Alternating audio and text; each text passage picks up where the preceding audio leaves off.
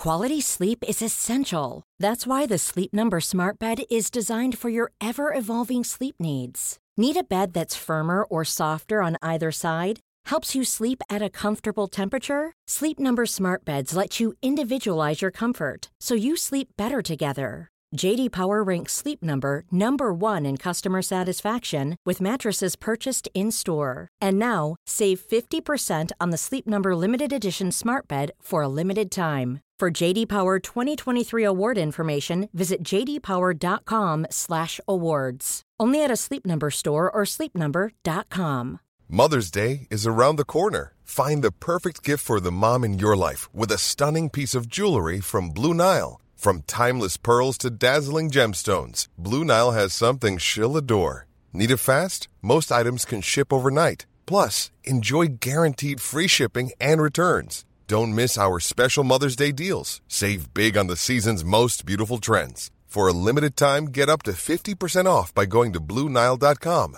That's BlueNile.com.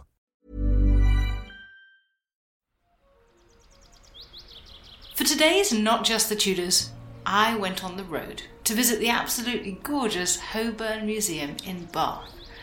After dilly-dallying in their general collection, I popped upstairs to visit their wonderful little exhibition, The Tudors: Passion, Power and Politics. It's filled with portraits from the National Portrait Gallery and elsewhere, and is a who's who of Tudor England. There's the two Henrys, Raleigh, Drake, Sidney and Cecil, Cromwell and Cranmer. There's the Queen's Regnant, Mary, Jane, Elizabeth, and also Mary Queen of Scots, and there are three Queens Consort as well. The exhibition will be in Bath until May the 8th, and then it moves up to Liverpool.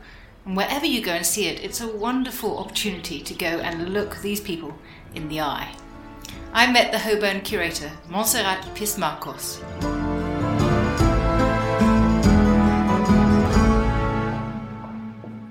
Montserrat, here we are in Bath at the Holborn Museum.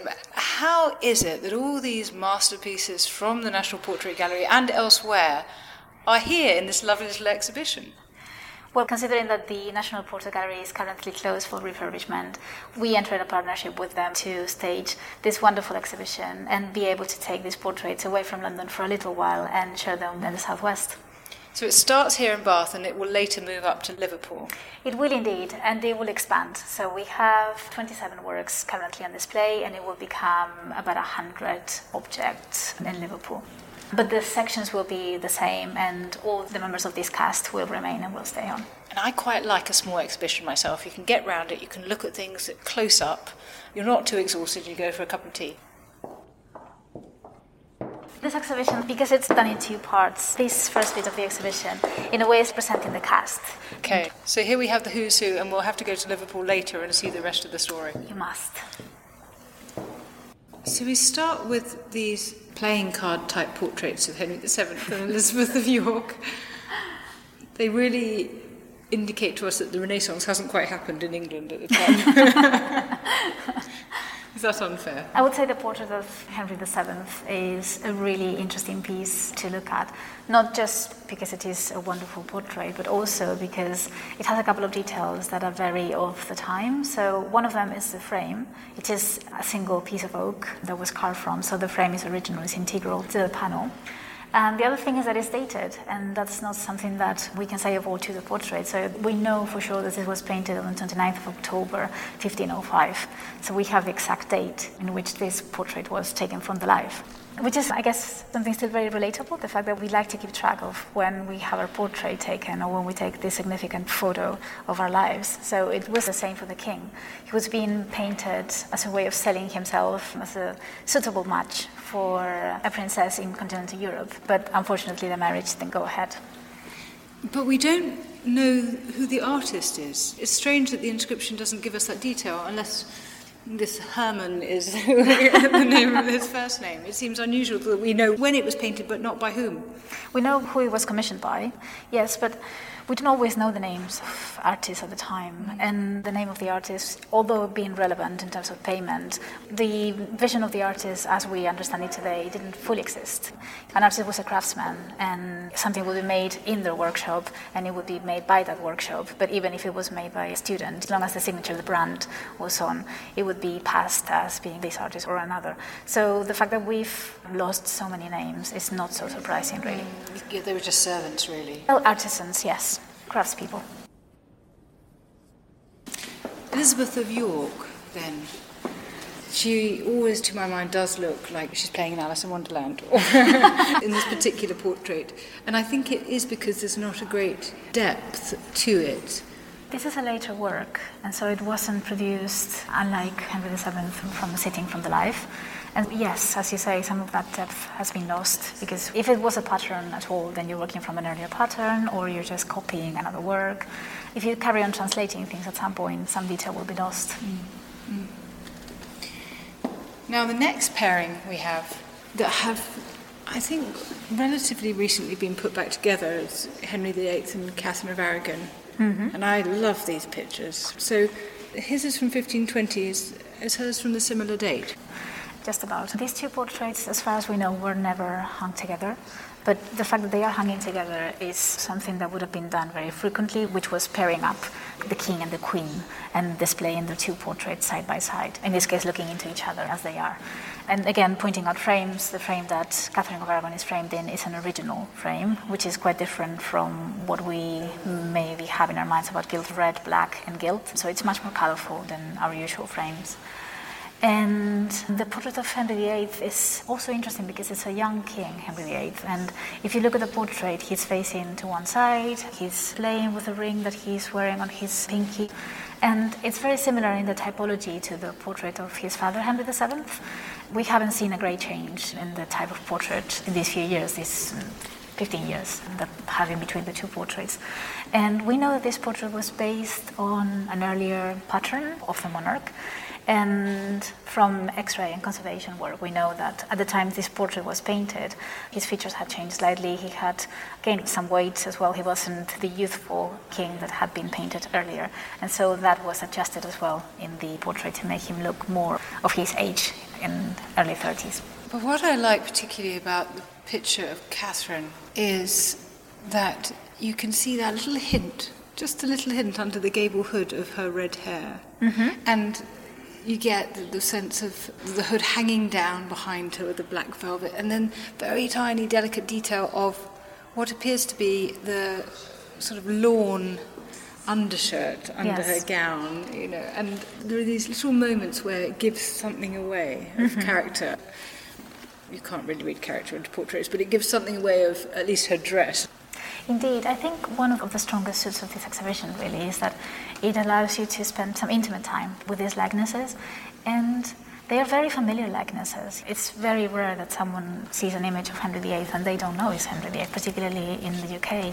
And we seem to be very familiar with these images, but then we stand in front of them and we start realizing all these details, like the red hair you just mentioned, like the undershirts. In this case in particular, you can even see the underdrawing, so you can see around the neck. I wondered what that was. That's the underdrawing of the original portrait. And there is a lot of that going on in the exhibition. The opportunity of standing very close to them and looking at them in real detail and rediscovering, even though, as you say, that it's really hard to make out the personality of someone from a portrait. Our next is Henry VIII, and this is after Holbein, so this is based on the picture that everyone will bring to mind. Exactly. But yes, it's a three-quarter version. I think it's very similar to one that's in Italy, actually, but I've never seen this one before. This is one of these sort of rediscoveries. It's probably one of those stories that every curator would like to experience in their lifetime, their professional career. So this painting belongs to the Victoria Art Gallery here in Bath, and for many years it was on display at the Guildhall. And at some point in its history, it was taken down, and they decided to perform dendrochronology on the object, which is dating the panel according to the rings of the tree. And it's quite accurate in giving an estimate of when the tree was felled, not necessarily when the portrait was painted, but obviously if the tree was felled at a certain that date, the portrait was probably painted not long after it was felled. And surprisingly, the chronology said that the tree had been felled in the 1530s. And so it's almost potentially a contemporary of the Whitehall mural, which is the original work that inspired this one. So it turned out to be a genuine Tudor portrait. So it's one of these wonderful discoveries that suddenly you find yourself in your hands with. That's so exciting. I always think the fact that we have so many versions of this portrait. This, of course, is the one where Henry is looking out at the spectator, and he's a much bigger man now, in yes. that huge gown and dripping with jewels. It testifies to what Tudor courtiers thought they were supposed to think about him, that they got themselves one of these pictures. So I think it makes sense that they were produced in his lifetime. Absolutely, and I think one of the things that the Tudor era really did to great success was succeeding in propaganda in the best possible way. The fact that the effigies of the monarchs were reproduced so extensively in so very different media, from print to portraiture to medals and coins, etc., in the end contributed to creating this very strong image of the monarchy and the dynasty, but so much so that even today it's gone beyond the Tudor reign, it's gone into our times. And the detail on here, once again, the ermine. Yes, you can touch it almost. You can. So his gown is lined with ermine, and you can see it poking out at the sleeves, and it looks like this wonderfully warm thing to wear. Yeah, absolutely.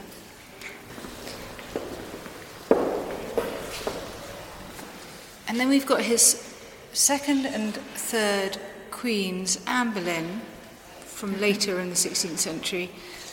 But it's Jane I really want to talk about here, because this is a fascinating portrait. After Holbein, a picture everyone will probably be able to think of Jane.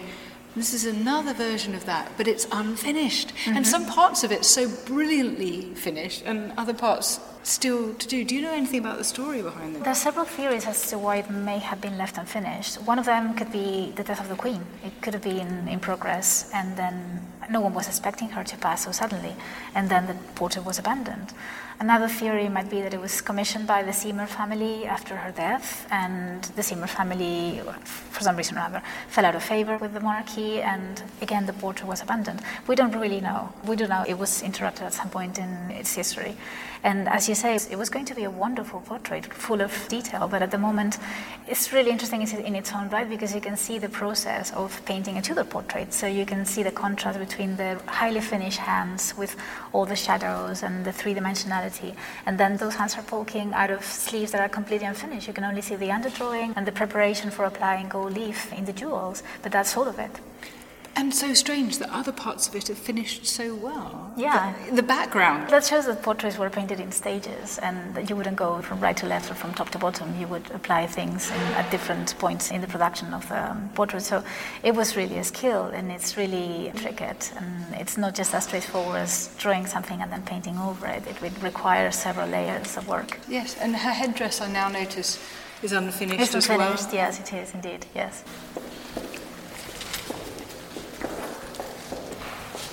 Should we talk about some of the supporting cast? Yes, let's. We've got Moore and Cranmer and Cromwell. Which do you find most interesting? Gosh, I think that all three Thomases are really fascinating. I really like the portrait of Thomas Moore. The three-dimensionality of him, the gaze, how intently he's looking out, whatever he's looking beyond the portrait, the colours as well, the green, the velvet in the red sleeves he's wearing.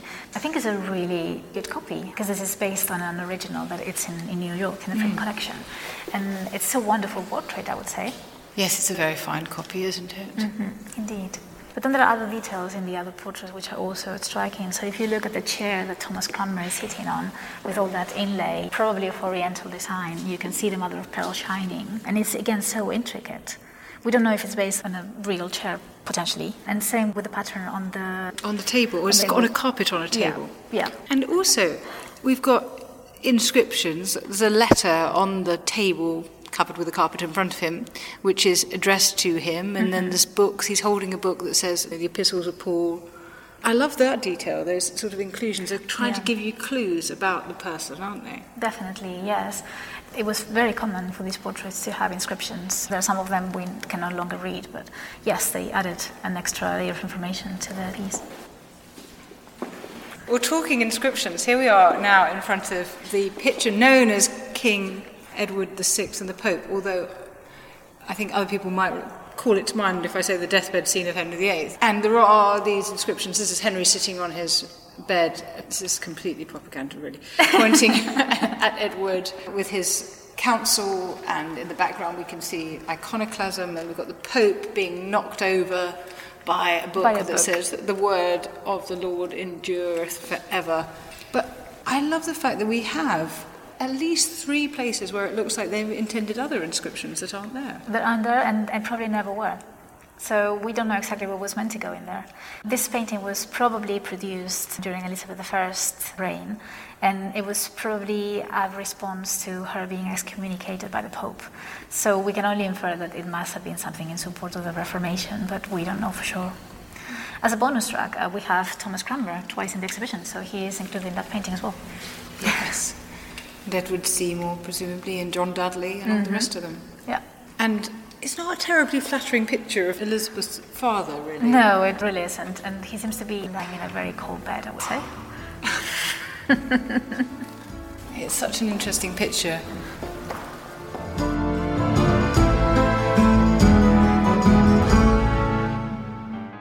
Did Edison really take credit for things he didn't invent? Were treadmills originally a form of corporal punishment? And would man have ever got to the moon without the bra? You can expect answers to all these questions and more in the brand new podcast from History Hit, Patented History of Inventions. Join me, Dallas Campbell, as I uncover what really sparked history's most impactful ideas. Each episode, I'll be recruiting the help of experts, scientists, historians, and even a few real-life inventors. Subscribe to Patented History of Inventions wherever you listen to your podcasts. Small details are big surfaces. Tight corners are odd shapes. Flat, rounded, textured, or tall.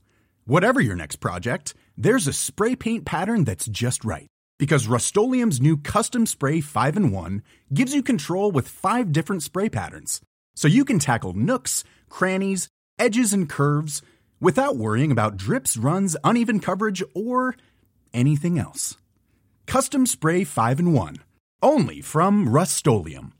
Hey, I'm Ryan Reynolds. At Mint Mobile, we like to do the opposite of what Big Wireless does. They charge you a lot. We charge you a little. So naturally, when they announced they'd be raising their prices due to inflation, we decided to deflate our prices due to not hating you. That's right. We're cutting the price of Mint Unlimited from $30 a month to just $15 a month. Give it a try at mintmobile.com/switch. $45 up front for 3 months plus taxes and fees. Promo rate for new customers for limited time. Unlimited more than 40 gigabytes per month slows. Full terms at mintmobile.com. Quality sleep is essential. That's why the Sleep Number Smart Bed is designed for your ever-evolving sleep needs. Need a bed that's firmer or softer on either side? Helps you sleep at a comfortable temperature? Sleep Number Smart Beds let you individualize your comfort, so you sleep better together. JD Power ranks Sleep Number #1 in customer satisfaction with mattresses purchased in-store. And now, save 50% on the Sleep Number Limited Edition Smart Bed for a limited time. For JD Power 2023 award information, visit jdpower.com/awards. Only at a Sleep Number store or sleepnumber.com.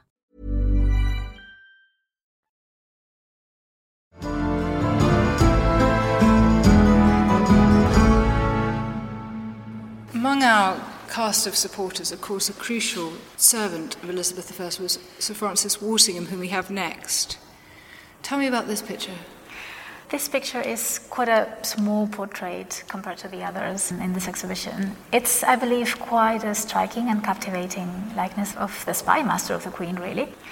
But it also has a bit of a secret. During conservation, it was discovered that underneath this painting, there is another painting, which is a devotional image of the Virgin and Child, very similar to Hans Memling painting at the Prado Museum in Madrid. The reason why it was painted over, we don't know. We can only venture that perhaps the subject was not as popular in reform in England as it could have been in the past. There's, I guess, some sort of irony in thinking that the spy master would be hiding a painting underneath, but we don't really know the reason why.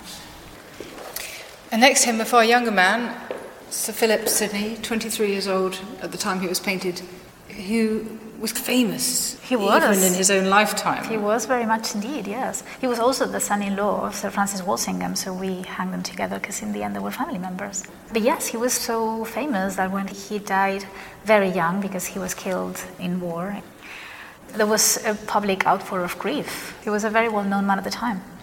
What do you think this portrait has to tell us about him? He is presenting himself as a courtier. His left hand is resting on his sword, but he is definitely appearing as someone of high breeding and cultivated man, not just a man of war, but also a man of court and a man of refined skills. It's rather ironic that he's wearing one piece of armour around his neck when, as I understand it, he died because he wasn't wearing armour over his thighs. So it's slightly bittersweet there to see this fine piece of arm around his neck. The irony of history. Our next portrait is of William Cecil, Baron Burleigh as he was, and it again shows the sort of beautiful way that artists of the time could depict black, because it was such an indicator of wealth. You can see the sort of layers of black fabric here. Quite a wonder. If anyone has seen any portraits of William Cecil, he looks very similar in all of them because he was notoriously difficult to pin down for painting a portrait. So rather busy man, perhaps. Rather busy man and probably not very keen on having his portrait made. So most of his portraits are all based on the same pattern with slight adaptations. So it's one of those that is quite easy to recognize once you realize it's him. Now, you've got several different portraits of Elizabeth in this exhibition, and some of the most famous ones, actually. Here we have the Darnley portrait. Why is this so well known and so important? We know for a fact that it was painted from the life, and that's not something we can say of all the portraits of Elizabeth. So this is probably the closest, or one of the closest renditions that you can get to the real queen. And again, like we were saying with Henry VIII, she was reproduced so many times that sometimes it can be a bit dizzying to try and make out what she really looked like. So we know for sure that this one was one that was painted with the queen sitting in front of the artist. So I guess that's why it's a captivating one. One thing that really strikes me, it's a fairly banal thing to say, but is that she looks so much like a cross between Henry VIII and Anne Boleyn. She has his red hair, his long nose, his little mouth, and her dark, striking eyes. She does indeed. One interesting thing about the Darnley is that Elizabeth is always being reputed with being very pale and using and abusing in her makeup. And maybe that image is also influenced by portraits like this one, when in fact we know that when it was originally painted she had rosier cheeks than we can see today. So to modern audiences we might look at her and think, oh, she was really pale, but she wouldn't have looked as pale as she does today. Let's have a look at the other portraits we've got of her and compare.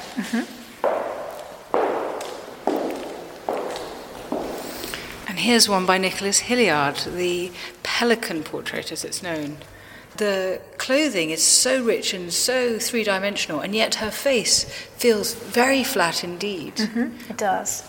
But you have to bear in mind that if you didn't have the subject sitting in front of you and you were basing your work on a pattern, it was much easier for you to paint jewels or pearls that you could have more easily access to, or you could have more of an image of them in your head than it would be the actual person.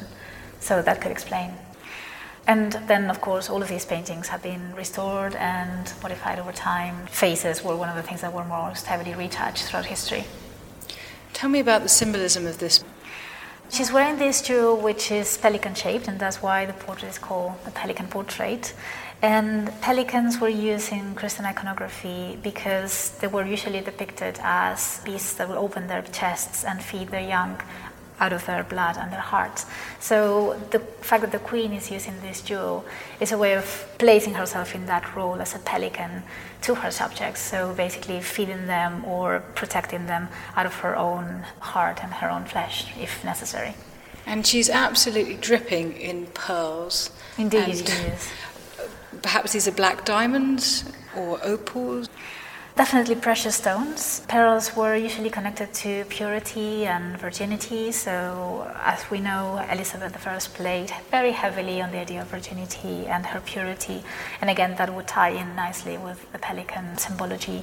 And again, this is a portrait that was used to establish Elizabeth as a queen who was devoted to her people. And this was painted at a time when it was recognized that she would probably not marry and probably would not have offspring.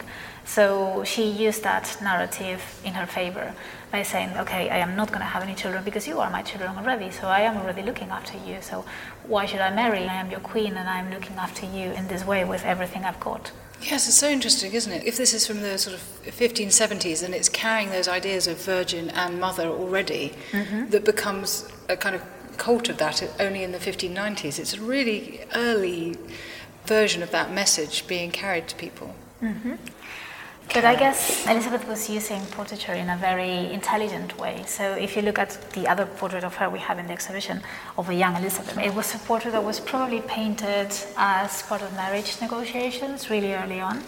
And you have to think that Elizabeth had experienced and witnessed firsthand how tough marriage could be. So it was fairly understandable that she would not hold marriage in high esteem because she had seen how other women in her life had been tossed around and had suffered the consequences of good and bad marriages. So in a way she was very intelligent by saying, being able to rule on my own, and that will make me perhaps safer.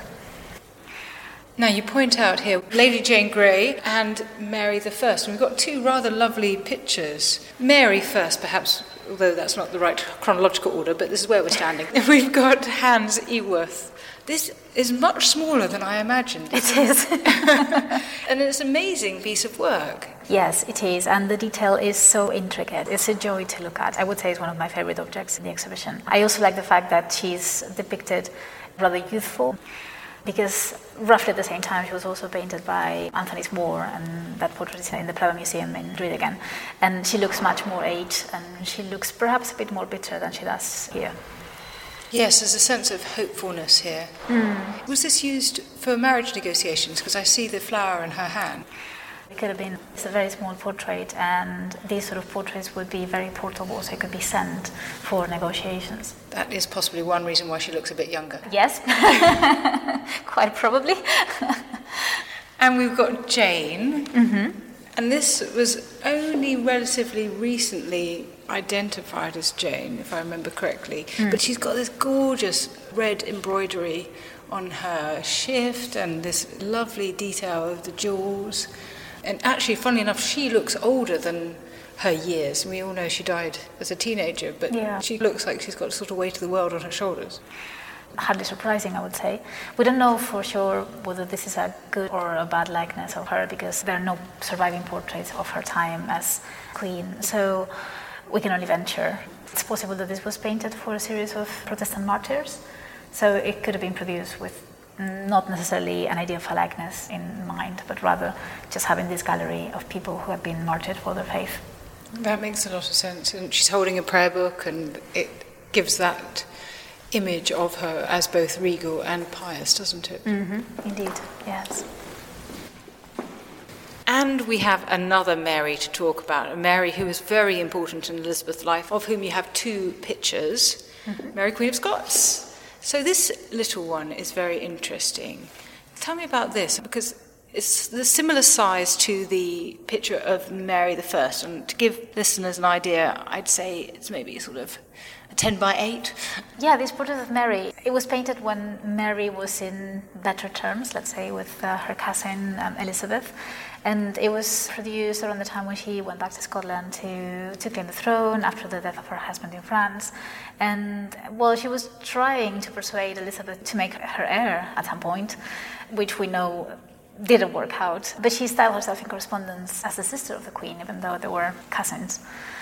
And yeah, it's quite a nice, sweet portrait of Mary. Quite, I would say, relaxed if you don't know what's going to happen next.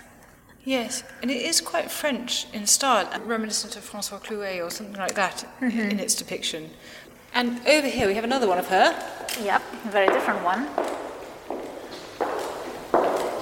So in this one we can see her dressed as a widow, and it was painted after she had been a captive in England for about a decade, and she still had quite a few years to go. It's a very different portrait to the other one. It could have been a full length at that point. We think it might have been painted from the life as well, and she's not looking that youthful or hopeful or relaxed anymore.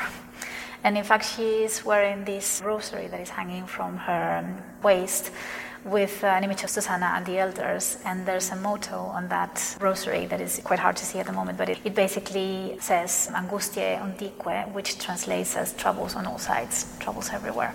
Yes, it's something quite haunting about this image. Once again, it doesn't feel like it was necessarily painted from the life, but do you know anything about whether it was or not? So a portrait of her was painted from the life when she was a captive. So we believe this might have been one of them. That is interesting, because then the sort of furtive, discomforting look on her face takes on a whole new meaning. Yes. So we mustn't forget somebody who was as important in Elizabeth's life as Mary was, but for completely different reasons. And that, of course, is Robert Dudley, Earl of Leicester. This is a very strange picture.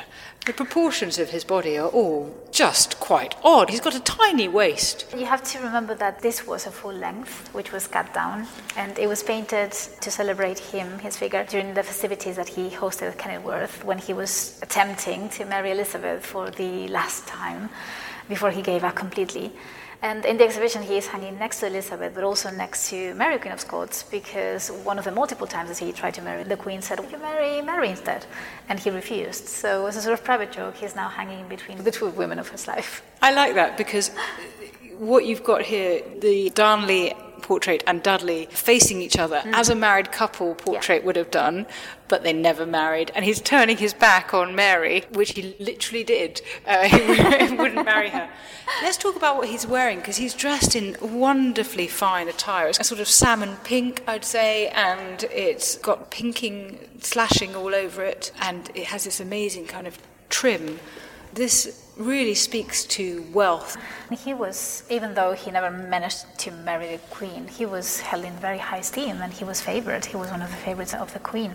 So obviously he was rewarded for that favour on multiple occasions, and wealth was definitely one of the ways of rewarding loyal servants at the time.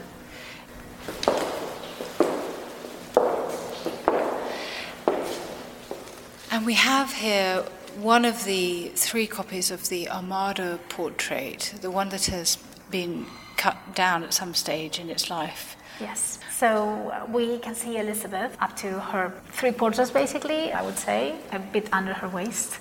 And we can see two massive sleeves. We only get to see a glimpse of her left hand at the bottom of the painting.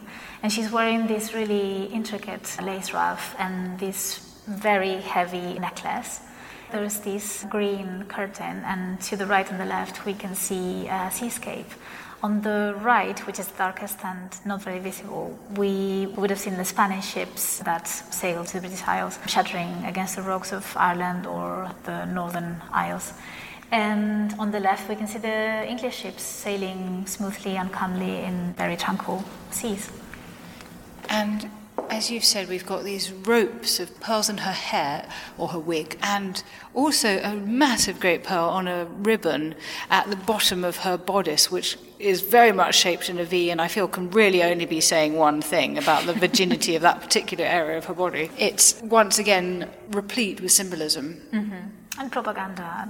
But yes, this is one of the most successful propaganda portraits of the Queen, and painted with a very specific purpose in mind, which was celebrating the defeat of the Spanish Armada in 1588 and the assertion of England as a budding maritime power, which would then extend into the 17th century and further on.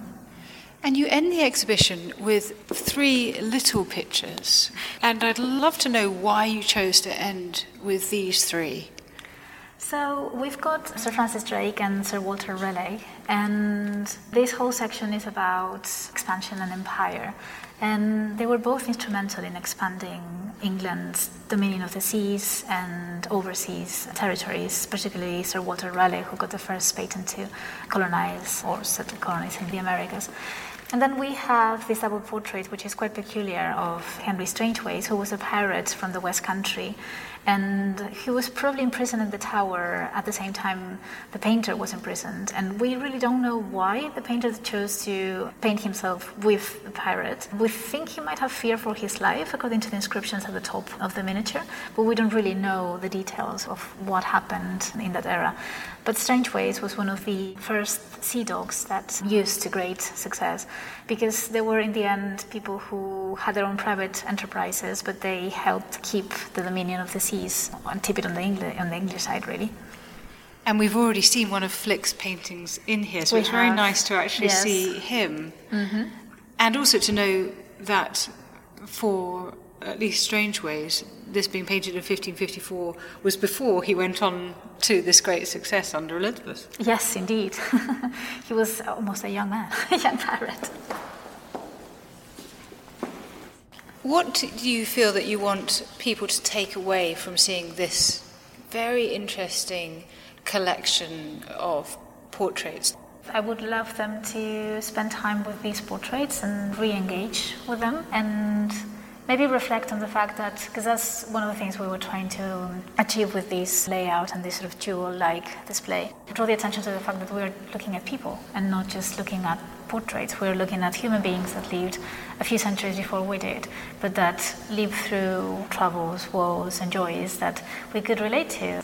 So it's bringing the human side, I suppose. Thank you so much for showing me around. It's been a real treat, and I just urge everybody listening to this, if you are in striking distance of Bath, come down to the Holborn and see The Tudors: Passion, Power and Politics. It's really worth your time. Thank you so much. It's been a pleasure having you.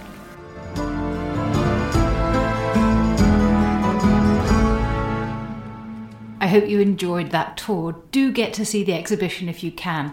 And whether you can or not, you might well enjoy the book that accompanies the exhibition, called The Tudors: Passion, Power and Politics. It's edited by the National Portrait Gallery curator Charlotte Burland and has, among others, chapters on John Blanke, Catherine de' Medici, Anthony Babington, and a chapter by Montserrat Pis Marcos on the Spanish and English Armadas. And thank you so much for listening to Not Just the Tudors.